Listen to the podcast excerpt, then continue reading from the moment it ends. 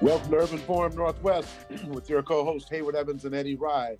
We have a number of people we're going to be talking with today, and we had promised uh, uh, Derek Wheeler Smith and Dominique Davis uh, that we want to give them some more time. The last time they were on the air last month, uh, because they're doing some exciting things, and uh, Hayward and I and the rest of the community needs to hear what these young, these men have up in terms of helping others.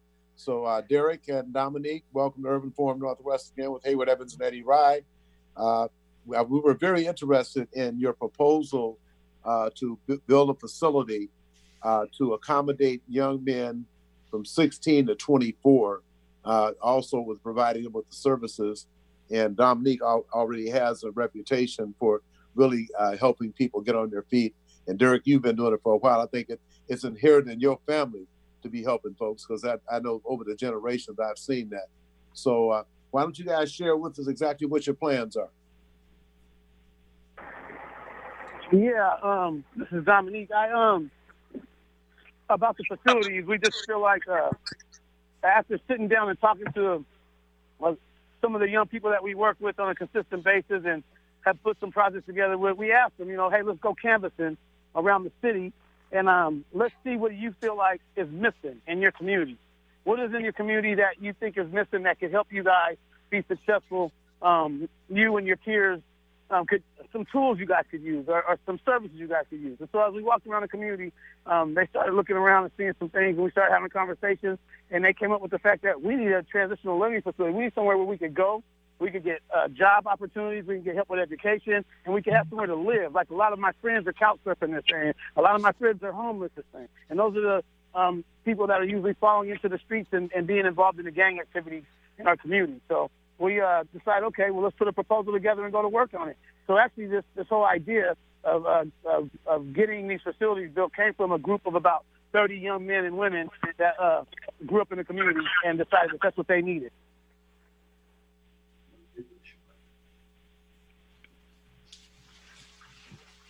And so uh, now, in terms of uh, uh, Derek Wheeler Smith is involved with uh, zero youth detentions, and if there, if uh, Dominique, as you indicated, uh, if there was a place like this for young folks to be housed and get employment opportunities, there would re- definitely reduce the opportunity for them to be incarcerated. So I'd like to hear from Derek Wheeler Smith exactly what his role is with Zero Youth Detentions and also his work with you on creating this facility. Yeah, thank you so much for having us. Um, you know, I do lead uh, the county zero youth detention work. And for those maybe who might not be familiar, zero youth detention is a strategic plan literally to improve community safety and achieve better outcomes for young people and their families who are at risk of uh, juvenile legal system involvement. Detention is out of public health. And so uh, we're taking a, a public health approach to intentionally be leveraging and talking and looking at the data that we have that allows us to know we're criminalizing kids for normal adolescent uh, behavior when we just talk about, you know, brain development. And so it's important for us to lead with racial equity. So while we have experienced, I would say, uh, some tremendous strides. I mean, we, uh, you know, just 10 years ago, we had over uh, 200 plus young people was the average daily population in juvenile detention. Uh, and this week there's 24 young people there, right? And so um, while there has been tremendous progress that's made, uh, we still want to continue to, you know, not become guilty, I would say, of, of breaking our arm, patting ourselves on the back, um, but recognizing that there's still uh, work to do uh, to improve the conditions of young people. And I think what becomes important is that we address these structural determinants that are actually impacting the social determinants of health and community, in part because DOM and uh, community passageways – and many of these other community-based organizations can continue to do tremendous work in the lives of young people. But what good is it, right, if they send them back into the same environment that made them sick in the first place? And so, uh, what DOM offers in terms of being able to have a place, I think, is critical um, because we've heard from young people, and uh, and they've made it clear to us. And even in some of the data that we have collected from young people, uh, one of the things that came back and that was really clear as we have been doing this work to develop a comprehensive plan and a regional approach around gun violence, you know, one young person said to us, "Man, listen, it's easier to get a gun than a job."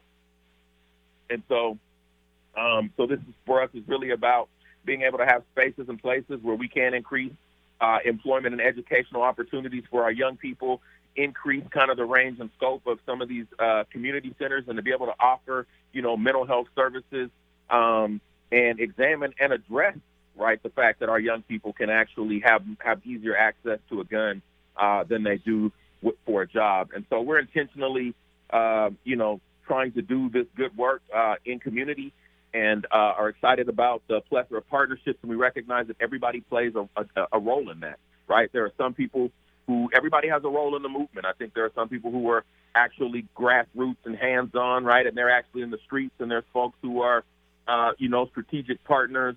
Um, and then there are folks, man, maybe who who fund the work, right, and who resource the work. And so we recognize that, and we want to honor all of those different lanes uh, because we're ultimately better together. Well, you know, we really, yeah, we really think that's great. And uh, can you just share with our listening audience the uh, the therapeutic alternatives and how you use the Peace Circle? And then Dominique, if you could just talk about the, your four your four uh, pronged approach to community justice. Yeah, um, the one of the things we do is uh, we want to do we want to be preventive, proactive at the at the at the top of the pipeline. So we work in a number of schools presenting some curriculum that are culturally relevant curriculum, helping them develop BSUs and giving them space in the schools and doing these peacemaking and healing circles in the schools so that we can deal with the, the trauma that these young people have been through and that they carry into the four walls. When they walk into the building, they're carrying all this weight of all the institutional racism um, that has been perpetuated onto their communities and onto their families. And so they walk in with the frustration and they walk into into in the schools and the frustration ends up coming out when they have nowhere to release it. So when we put these peacemaking and healing circles into the schools, we're giving them space to cry, spaces to laugh, spaces to get angry, spaces to yell, and we have these conversations that are, are, con- are constructive conversations and are facilitated by people that have been through those same um, issues that they've dealt with and have, have been able to deal with their stuff at a higher level and are a little older and can sit down and really um, relate to what they're going through. And it makes them feel they love it. They ask for more. Like some of them don't even want to go to no class after that. They want to stay and keep going. So we provide that space for them in the schools, and then we work do the same model in the diversion work that we do. And we're, when we're doing diversion work, trying to keep these kids um, out of the system, and we're fighting cases for them, and we're getting them jobs and internships, and getting them uh, and, and, uh, deeper into their education, and getting them tutors, and and also at the same time building relationship with them and their parents and their guardians, or even the young adults that have their girlfriends and their babies. We're building relationships with them, and also doing this circle piece and giving them space to do the same model for them to get the stuff out and also providing services for them and then fighting their cases and building them up, walking into the courtroom, sitting side by side with the defense attorneys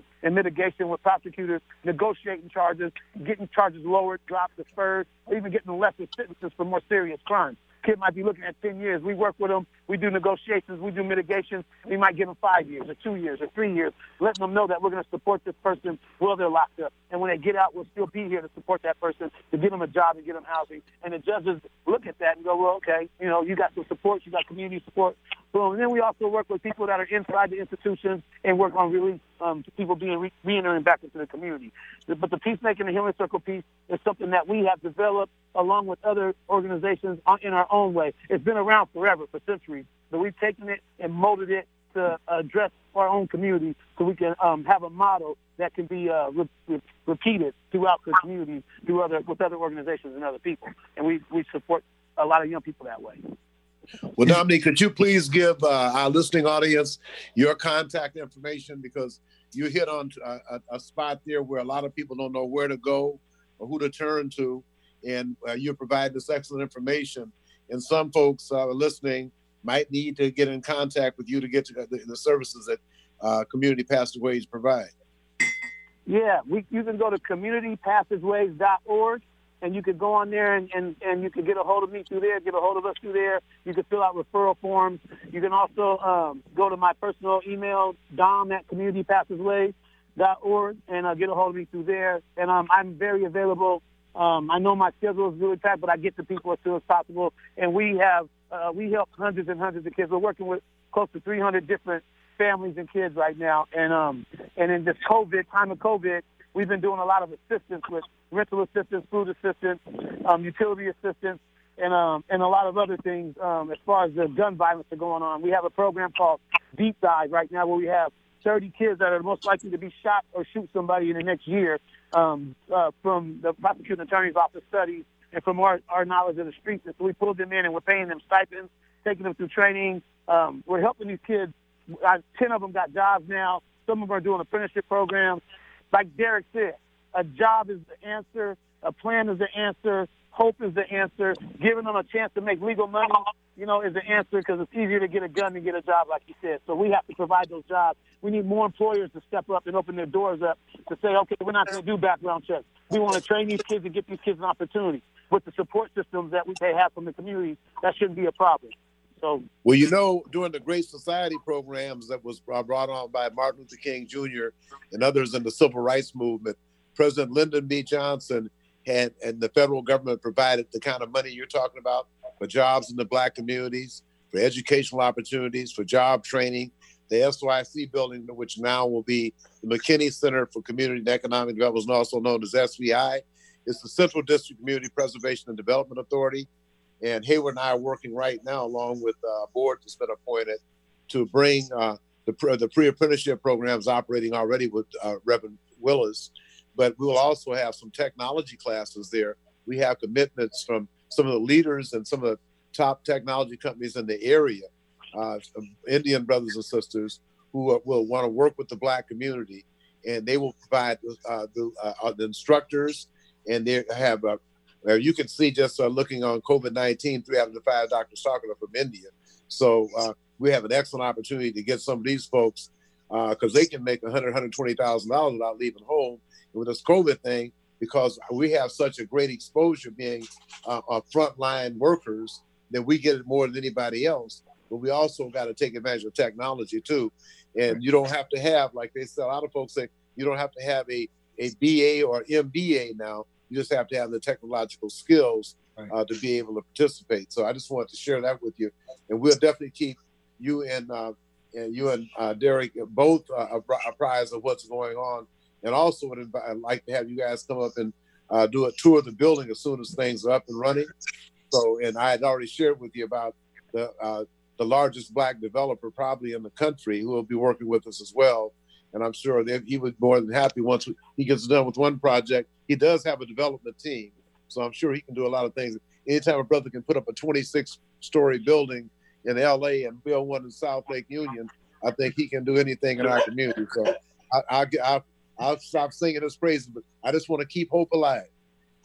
Absolutely. I just want to add to that that I think, you know, what coincides with that is an agricultural program uh, that Dom and I have developed uh, that is remarkable that provides some of those trade opportunities that you're talking about for young people, but it allows for uh, 30 young people at any given time to be a part of the program, uh, to have two years of their college paid for, and to be able to receive a stipend.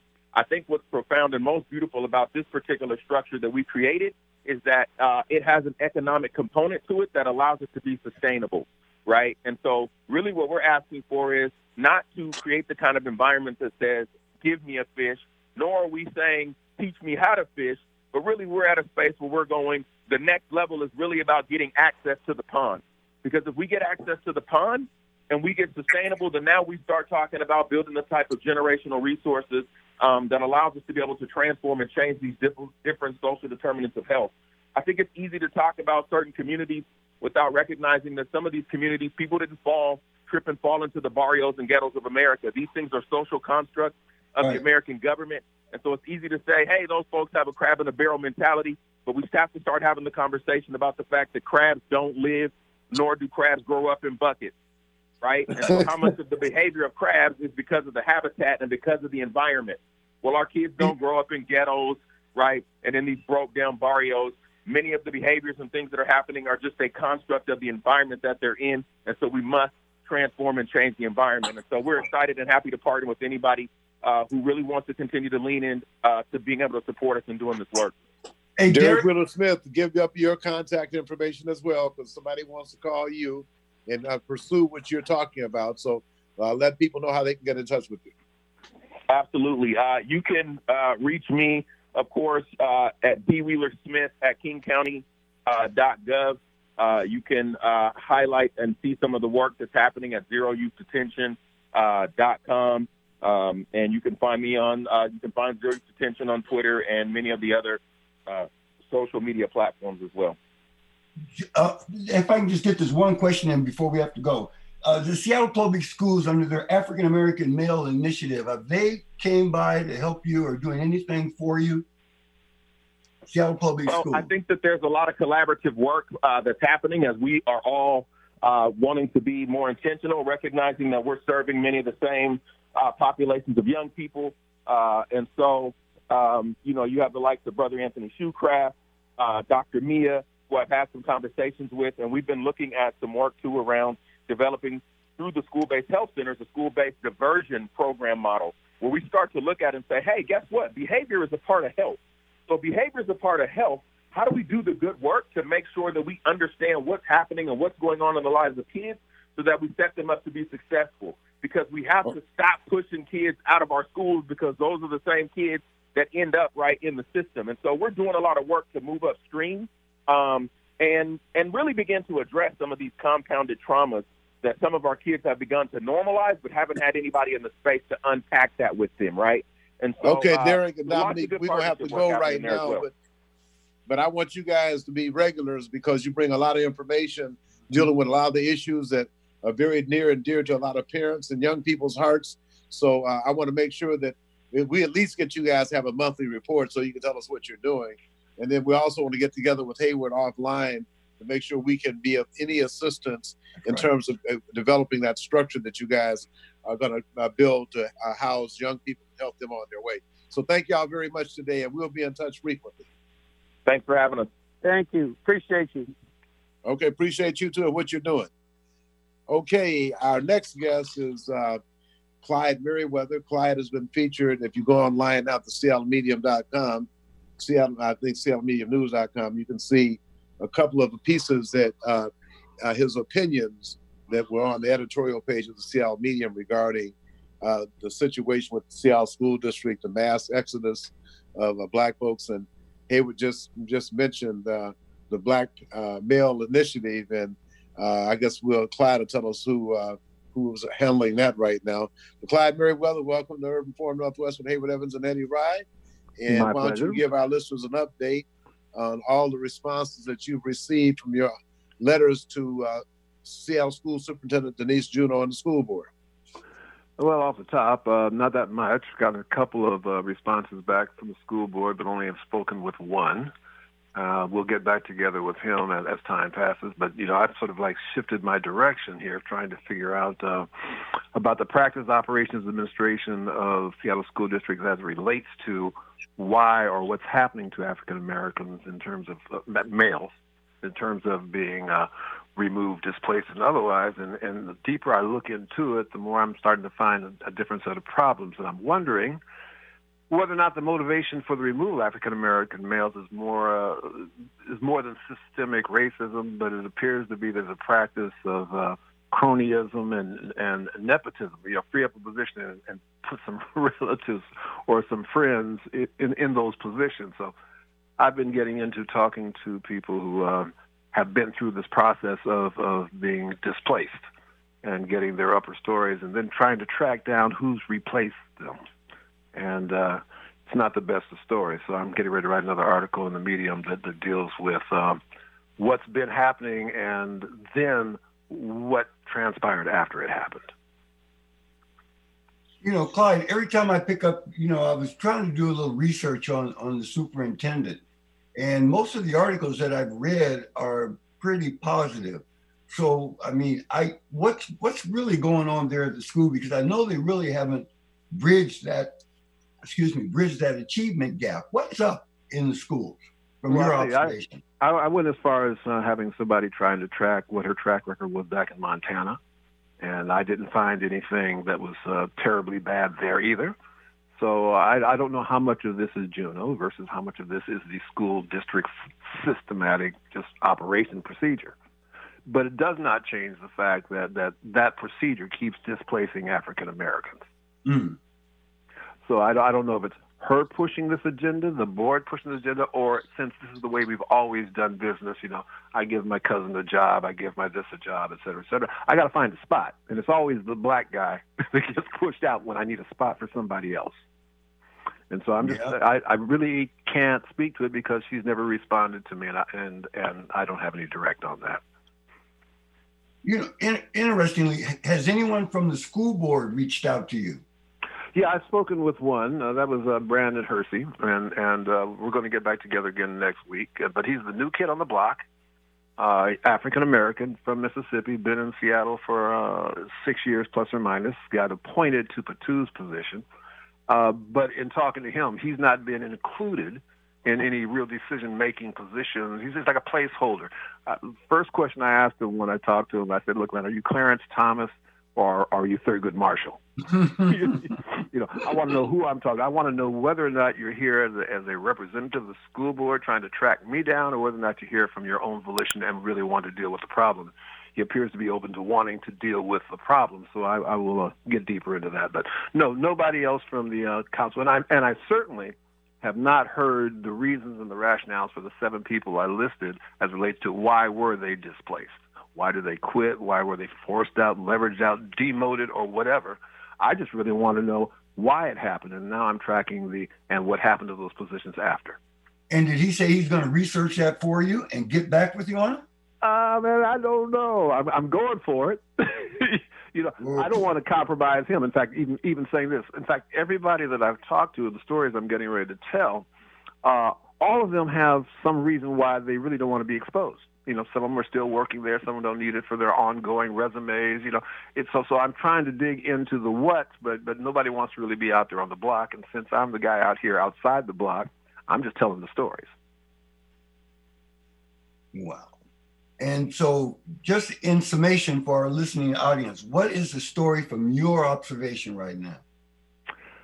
Uh, my story, gosh, man, I'll tell you, I'm still trying to draw my ultimate conclusions, but uh, I think I pretty much stated it. Uh, blacks are getting displaced. I don't think it's all racial. I think it's systematic, and I think it's a, a good old boy network within the school board system that that deals with who we're going to put in what position. Because I mean, some of the people I'm finding out that got put in the new positions, they get dismissed six months later because they weren't competent to do the job. I've got competent African Americans ready to stand up and actually do some work in the school district, and they cannot seem to get a foothold. So that that's where we start talking about whether or not it's systemic racism. I I, I can't testify to that. I'm looking into it. And a gentleman on the uh, the school board, the African American brother, uh, has he been conducting any kind of community events or any kind of outreach or a Zoom to to just discuss issues from his observations? I don't think so, but you know, he's not been empowered to do that. I mean, he, he's been more than open talking to me, but whether or not he's been in the school district and in the system long, like he wants to, he wants to meet and greet and talk to all the old people that've been there, just like I'm doing, so he can get his good get a good foothold on it. But no, he didn't speak of that, and I and I didn't ask the question whether or not he'd done that, so I can't can't testify. Can I ask you who nominated him for his appointment? Uh, that one I don't know, and, and it's certainly one of the questions I will be asking. But uh, like I said, he was put in there as as as, as much as anything else, I think, as a placeholder, because he's not been invited into the inside kitchen cabinet to talk about what needs to be done, and he's just as perplexed as I am, as relates to, for instance, why the African American community wasn't invited in to discuss uh, how the schools are going to reopen under a COVID situation since we are the ones going to be most impacted, why is the black community not been invited in to talk about how we're going to go about doing it? Clyde, I just want to interject. Uh, we see the top ranking black males have departed the Seattle School District. There you go. And uh, the other thing that opened up is there's a position for a black male initiative. And it's my understanding that Dr. Robert Gary Jr. or uh, the principal of Cleveland uh, George Breland were not interviewed. And it's my further my understanding that a white female has been put in charge of the Black Male Initiative. Uh, I, no, I've already tracked that, and absolutely correct. And and and for some reason, uh, the school district's able to go outside of the general regional area here to find somebody white to work in a position, but they don't do the research to go find somebody black. And we do have competent people here in the state that could take those positions.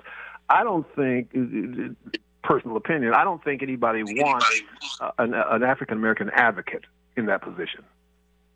I'll put a black face in that position, but I, you know, somebody that'll just do their job, but not somebody that will actually come out and fight for the rights. Well, Clyde, uh, Clyde, cultural competence is critical in that type of position. Totally. How you gonna run a program for black folk? You got all these black folk looking up to this white person. Come on. I mean, I understand we need to remove these barriers, but cultural competence is important in terms of developing self-esteem, particularly in young people. Well, look, you aspire to be what you see as possible. If I can't even see anybody at the top, I'm not aspiring to mm-hmm. be there. So, so you're absolutely mm-hmm. correct. Anyway, well, Clyde, um, stay on the case, and I look forward to reading your next piece. When will that be published in the Seattle media? Uh, that depends on the media. I've already written my my, um, my first rough draft, and it's pretty much a story of somebody that's been eight years in the system and, and how the game was played, and that's where I started tracking into the nepotism and the cronyism, because because how she got displaced with somebody, with somebody, you know, that kind of stuff. So so like I said, I don't know if that's a mechanism or if that's a purpose. Okay. But, but the I'm other, tracking is that our, our, Native American brothers and sisters from the uh, the Urban Native uh, Education Alliance, (UNEA) with Sarah Sense Wilson, they have requested uh, audits for Title One and Title Six money, and they've been told by the Seattle School District Legal Office that they can't have the audits. And I've never understood how any public entity could deny a citizen access to public information. So uh, remember, we, they, they get their example from Trump. no, but look for some tax returns. How can you not give the information supposed to be public information? Okay, I was so, just curious. Anyway, I, I don't. Uh, let me get back well, on next week because I have something to say. For Chris B. Bennett, the Seattle Medium, to request that, that might have a little bit more impact than me. There you go. That, that, might that might be something that we may, might have to do. So, well, well anyway, I'm glad you stand on the case, brother. Uh, we want to have you on right after you do your next piece so we can talk about it further and want to see if you got a response from the superintendent Denise Juneau or any of the other school board members. So it just seems that, uh, and you know, uh, that the lady at Leschi, the principal Leschi, uh, devoted, yeah. Super, yeah, the super, superintendent fired her went on April 28th and 29th while schools were not even open, fired that sister. So anyway, I just have have a serious problem with that. So Clyde, well, thanks very much. The, the, one, the, one, thing I will say is, is my gentleman that I had tracking um, tracking Juneau in Montana, I didn't get a call back from Juneau directly, but somehow somebody in Montana called Juneau and, and she called my source. So she Hello, Donald Payne. Me. Yeah, she could have called me, but but she called to find out who was checking on her. Oh, oh, oh okay. so well, let's keep digging, my brother. Keep digging. We appreciate you. You'll be on soon. Thanks, Okay. All right. Thanks, my Okay. So, uh, Eric, we're going to take a break and uh, come back with uh, Brother Dash after this. Why sit in bumper to bumper traffic when you can hop on Link Light Rail and fly by the gridlock? It's a smoother, easier, stress free way to get where you want to go. Whether you're heading north to Capitol Hill and the University of Washington or south to Columbia City, Tukwila, and the airport, Link Light Rail will get you there quickly and safely. And if you have an ORCA card, even better. Just tap on the yellow card reader when you get on and listen for the beep to let you know your card has been accepted. Then tap your card reader again once you've reached your destination and listen for the double beep to let you know you've tapped off correctly. To find the closest Link Light Rail station or to learn how to get an ORCA card, just go to soundtransit.org and type Link Light Rail into the search bar. Sound Transit's Link Light Rail. Just another way that Sound Transit is powering progress.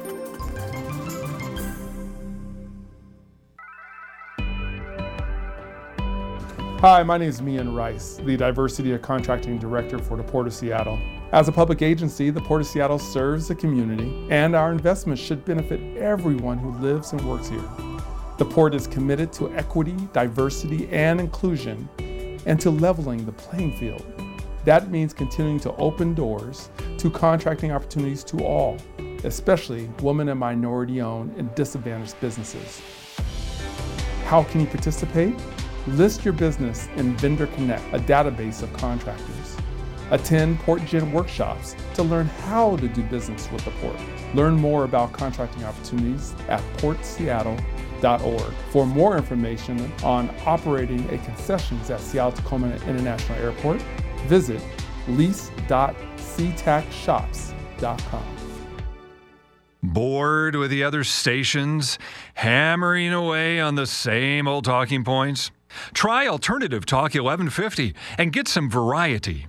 Hayward Evans and Eddie Ryan back, Urban Forum Northwest.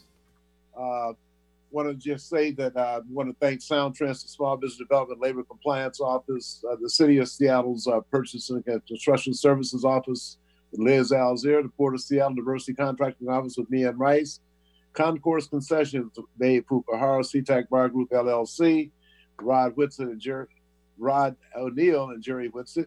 Uh, they're still waiting for the traffic to pick back up at SeaTac. And then Stephanie Ogle handles our, our technology. And uh, she is going to be real busy uh, the next uh, couple of months with all the things we have going on. As a matter of fact, uh, the MLKCC website, we're going to get the humming in a minute. And Hayward's going to talk a little bit about the, the uh, arts contest that is going to be sponsored by the Martin Luther King Commemoration Committee. Yeah, and you know, thank thank you for that, Eddie. We're going to announce the art contest at the 57th anniversary March on Washington, uh, where we're going to have the award ceremony. And again, it's going to be streamed live, and to the listening audience, you're going to hear more about that. But that's when we're going to announce the art contest. Uh, the art contest theme is MLK Jr. Visions of Unity what is your vision of unity? And so the question is, well, why? You know, Martin Luther King Commemoration Committee, our mission is to, pres- is to preserve, educate, and empower people, where we host various events throughout the year that highlight the civil rights movement. Uh, due, to, due to the coronavirus and Governor Inslee's stay home, stay healthy order, uh, the MLK committee said, no, we're going to cancel it this year because last year we were in the Seafair Torchlight Parade where we had the first African American float in over 30 years. And I'm proud to say, and Eddie, you know this because you marched in the parade with us, you know, uh, it we won first place for workmanship. Well, this year we're diverting it and changing it to the first annual art contest because we believe it's important for every person to have a sense of belonging and to feel valued. In art, that that self-expression is healing, life enhancing, and people can do it while practicing social distancing. We wanted to make sure everybody in King County would have an opportunity to participate. So the contest categories are from uh, youth, pre K, anybody, all the way up to the sixth grade, and then the young adults, seventh grade to 12th grade, and then adults 18 and over. Uh, there's five different categories visual art, that's painting, photography, sculpture, uh, performance arts, music, if you're a musician or a song for a singer, uh, spoken word, dance, theater, literate, literary work, poetry, speech, short story, a play, and then technology, which I'm sort of excited about that one. But using technology and social media, computer graphics, or some kind of software design to promote civil rights and equality. I think that I think that one's great. And last but not least, number five, and again, this one's close to my heart Martin Luther King uh, Civil Rights Memorial Park. You know, the Martin Luther King Commemoration Committee was instrumental in having that name changed two years ago from just Martin Luther King Memorial Park to Martin Luther King Civil Rights Memorial Park, where we focus on some of the local people who, who, frankly, when they pass away, they get lost. Their stories get lost to the ages. Well, that fifth area of competition is uh, design improvements in the park to make it more uh, recreational and educational friendly. And for those who don't know, that park is at 2200 Martin Luther King Jr. Way South. Uh, you, right now, there are no restrooms there. There are no play area for, for young people. And we think that's critical. That's critical. And our long term goal is to make that park an internationally recognized tourist attraction. When you come to Seattle, you got to go by Martin Luther King Jr. Memorial Park to get a true, true feel for the city. Uh, under the issue vision of unity, well, well, what's your vision of unity? And you know, unity comes in all all shapes and sizes. It could be from multicultural, It could be something that represents political polarization. What can we do to improve uh, people talking? We can talk about diversity in Seattle, intergenerational relationships, because again, we're talking about unity. What's the foundation of unity in your mind? What type is there a uh, is there a, a, program or software that can be developed that uh, that would be challenging, people would enjoy, but in a game format? But again, focuses on the principles that embodied the life of Dr. King: nonviolence and equality, social justice, and I, and that's what we're looking for out here. It, it's it's about social justice uh, discrimination. And we can even do something that, you know, for the artist, I'm just trying to stimulate thought then and now. What was going on in the 50s and in the 60s in terms of the civil rights effort? And what's and how do you view what transpired then today? And again, we have all various venues. So there's no reason why, and I'm, I'm sharing this with y'all, there's no reason why all everybody out there shouldn't participate we're not looking for professionals and greatness, but we're just looking for everybody to show their their vision of unity. And I think considering the pandemic and considering uh, what's going on in our uh, community, considering the fact that me, I like uh, Chief Carmen Best. I, I feel, hey, that can represent vision of unity. What happened to her? Yeah. Well, Hayward, we need to take a break. Uh, we're going to Ram Dixon from uh, uh, the Alliance of Persecuted People Worldwide is going to be calling in shortly. We missed getting Dadabudu Dash. So, Eric, we can take a break right quick and uh, come back with Ron. Hi, my name is Mian Rice, the Diversity and Contracting Director for the Port of Seattle. As a public agency, the Port of Seattle serves the community, and our investments should benefit everyone who lives and works here. The Port is committed to equity, diversity, and inclusion and to leveling the playing field. That means continuing to open doors to contracting opportunities to all, especially women and minority owned and disadvantaged businesses. How can you participate? List your business in Vendor Connect, a database of contractors. Attend PortGen workshops to learn how to do business with the port. Learn more about contracting opportunities at portseattle.com for more information on operating a concessions at Seattle Tacoma International Airport, visit lease.seatacshops.com. Why sit in bumper to bumper traffic when you can hop on Link Light Rail and fly by the gridlock? It's a smoother, easier, stress free way to get where you want to go. Whether you're heading north to Capitol Hill and the University of Washington or south to Columbia City, Tukwila, and the airport, Link Light Rail will get you there quickly and safely. And if you have an ORCA card, even better. Just tap on the yellow card reader when you get on and listen for the beep to let you know your card has been accepted. Then tap your card reader again once you've reached your destination and listen for the double beep to let you know you've tapped off correctly. To find the closest Link Light Rail station or to learn how to get an ORCA card, just go to soundtransit.org and type Link Light Rail into the search bar. Sound Transit's Link Light Rail. Just another way that Sound Transit is powering progress. Alternative Talk 1150, local talk for the body, mind, and soul. All right, the Hayward Evans and Eddie Rye back at uh, Urban Forum Northwest. Uh, we're trying to hook up with uh, uh Ron Dixit. Uh, Saturday is uh, India Independence Day on August 15th, 1947. India got out of British rule, the Mountbatten Plan. And so, if we do have a representative from the uh, India community. We have Ron Dixon on right now. Ron, how are you doing? I'm doing good, brother Dash, uh, brother Eddie. How are you? Okay, I'm glad that you were able to take the call. So I just could not ignore the fact that Saturday is uh, India India Independence Day, and we had had Brother Dash lined up. Never told what happened, but if you could just take a few minutes and just share with our listeners uh, what that day means and uh, how things are going right now uh, with the uh, American, uh, uh, the India American community? Sure. And you know, August 15th every year, it's a very emotional day for Indians around the world because you know that is the day that India became free of the colonial rule of the British.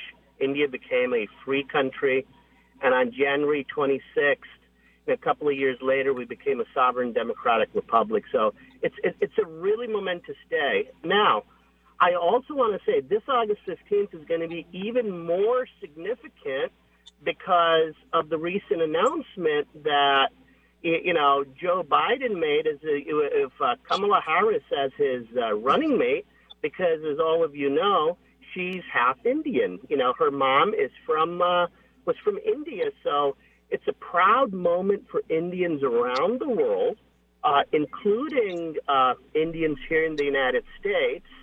And it's a moment for us to sort of step back, you know, reflect on how far India's come, how far India as a country has to go, and the role Indian Americans here in the United States play, you know, working with other communities or brothers and sisters in the black community, Latino community, etc., to really help uh, drive the United States forward as well and the India-U.S. strategic partnership. And that's the greatest. I'm happy that we got got started. So, uh, I guess uh, on Sunday morning, people will see that uh, your your words and your, your and your deeds are have been put in action. Indeed, indeed, because you, you know uh, uh, on the day of you know commemorating India's Independence Day on August 15th, you know one of the things a number of Indian Americans in the greater Seattle area what we're doing is we're pulling together to help uh, one of the uh, tiny villages uh, communities in Seattle. Uh, you know, we're going to be starting out with a um, uh, a food distribution, and from there we're going to look at how we can sort of expand the collaboration, bring some of the capabilities and expertise that the Indian American community has here, whether it's around tutoring, after school tutoring for kids, and other things. So it, it, it's, it's going to be a, an important day, and it's going to be a proud day for all of us. And we certainly do appreciate your cooperation and what you're doing for our community. And uh, so I guess uh, uh, we will definitely have a working relationship, and we also look forward to uh, the suggestions you have. I know it's a little premature, but uh, the tech companies that are being pulled together to assist in the training of, of specifically African descendants of the United States enslaved, the blacks who have been here uh, with the technology skills they need to not just be on the front line serving and dying all the time, but uh, living a comfortable life and moving back to the CD. Eric, do we have Don Mason, Dawn Hunter on yet?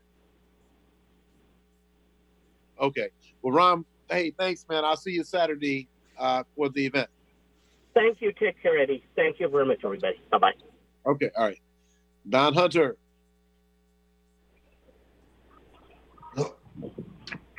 Is, is this the director of aviation management?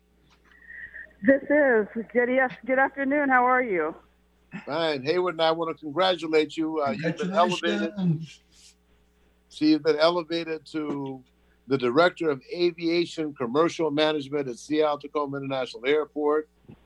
And I know it's the first sister to ever have the job, but this is the year of the black woman. Thank you. I appreciate that. But then again, in my house, they say every year is the year of the black woman. I said, right on, y'all. Amen. Yes. So, so I can't argue with that. Well, you have definitely raised a very beautiful and dynamic young woman in Angela, and she has served as a source of inspiration for African American women across the country. So thank you. Well, thank you very much. I sure, I sure appreciated that. But anyway, why don't we talk a little bit about uh, about your new responsibilities uh, out of Seattle Tacoma International Airport? I know things are kind of slow because a lot of folks are not traveling. I'm afraid to get on the airplane or a cruise ship right now. But uh, anyway, tell us what's happening with this new elevation to the director of aviation uh, management. So, um, thank you for this platform. As you're aware, um, I was a senior manager for the airport dining and retail program. Uh, I came to Seattle about th- a little over three years ago. And as you know, when I walked into that particular program, there were a lot of issues um, with um, equity and diversity in the program and worked very hard for the past three years to make sure that we had a program that was fair and inclusive for all people doing business at the airport. So, with my new position, um, that includes uh, airport dining and retail, but I also have ground transportation, which includes the taxis, the rental car facilities, the limousines, um, and also the airport um, building and the parking structure. So it just expanded my scope of work, and hopefully I can bring uh, an equity lens to all the lines of business that we have here at the airport to make it equitable for everybody. So more work, but um, up to the challenge, and I appreciate um, the faith that the airport has put in me. And I also have to also thank Mr. Lance Lyttle, who is the Air Aviation Managing Director here, who is very good at finding talent and has brought that out of me and has given me this opportunity, and I appreciate it. Well, you know what? Uh, I just want to say that you, you've been doing a real good job because we only had one demonstration out there since you've been there. we were there. Well, you know what? That that that woke me up. I, I came and I honestly was not aware of what was happening here, and because of your voice and your activism, and uh, the whole coalition, uh, it brought a light to a lot of things that were happening that we were able to look at and address. And you guys been doing a good job. I have to give it to you. You've been doing a good job. It also was real helpful to get rid of a few people too. Uh, it was I'll, I'll leave leave that alone. But hey, would you have a question or comment for? Yeah, Dawn. First, you know, you know, we're so so very very proud of you. Always have been since you first got here. You've been pushing that envelope, pushing the envelope, and now you're going to be leading a critical part of the airport's economy. Now, Eddie and I, we were on the phone. It was yesterday, the day before, with with the uh, Port Commission president, Peter Steinbrueck, and so we have an art contest coming up, and we're looking hopefully, and we're doing exploring it now, but down the line, some of the winning artwork will be displayed at the airport. All oh, places. Oh, wonderful. High tra- yeah, oh, yeah. So you're going to be hearing about this, and we're going to be definitely getting with you, but we're going to announce it at the 57th anniversary of the March on Washington for Jobs and Freedom, and that's uh, August 28th.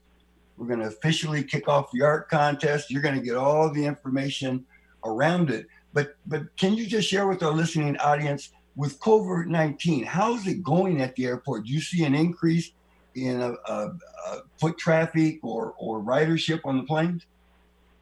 So, uh, with COVID 19, April was our lowest point where we were uh, down about 97% of, of passengers. And we have seen an uptake um, in, in passenger um, uh, traveling through.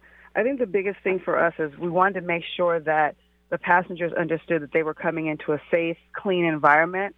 And so the airport has this Fly Healthy SEA initiative that includes all lines of business. That people know when you come, we're clean, we're gonna make sure that you're safe, and you know get you on the plane safely. And I know you know airlines like Delta are still blacking out the middle seats, and so making it even safer.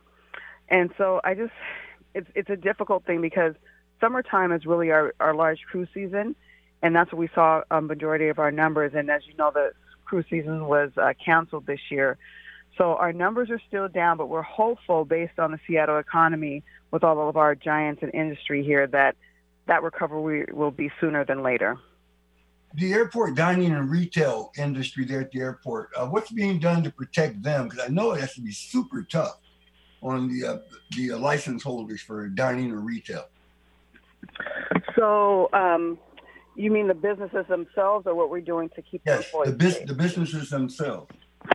So, um, as you know, um, when Governor Inslee um, made his proclamation back in late March, he included the airport dining and retail in that uh, proclamation, which calls, you know, called for the closure of uh, sit-down restaurants, bars, specialty retail, and so uh, that could not produce grab and go. And so that uh, was a large portion of our population here at the airport. So folks were closed uh, end of March, April, May, with some recovery in June.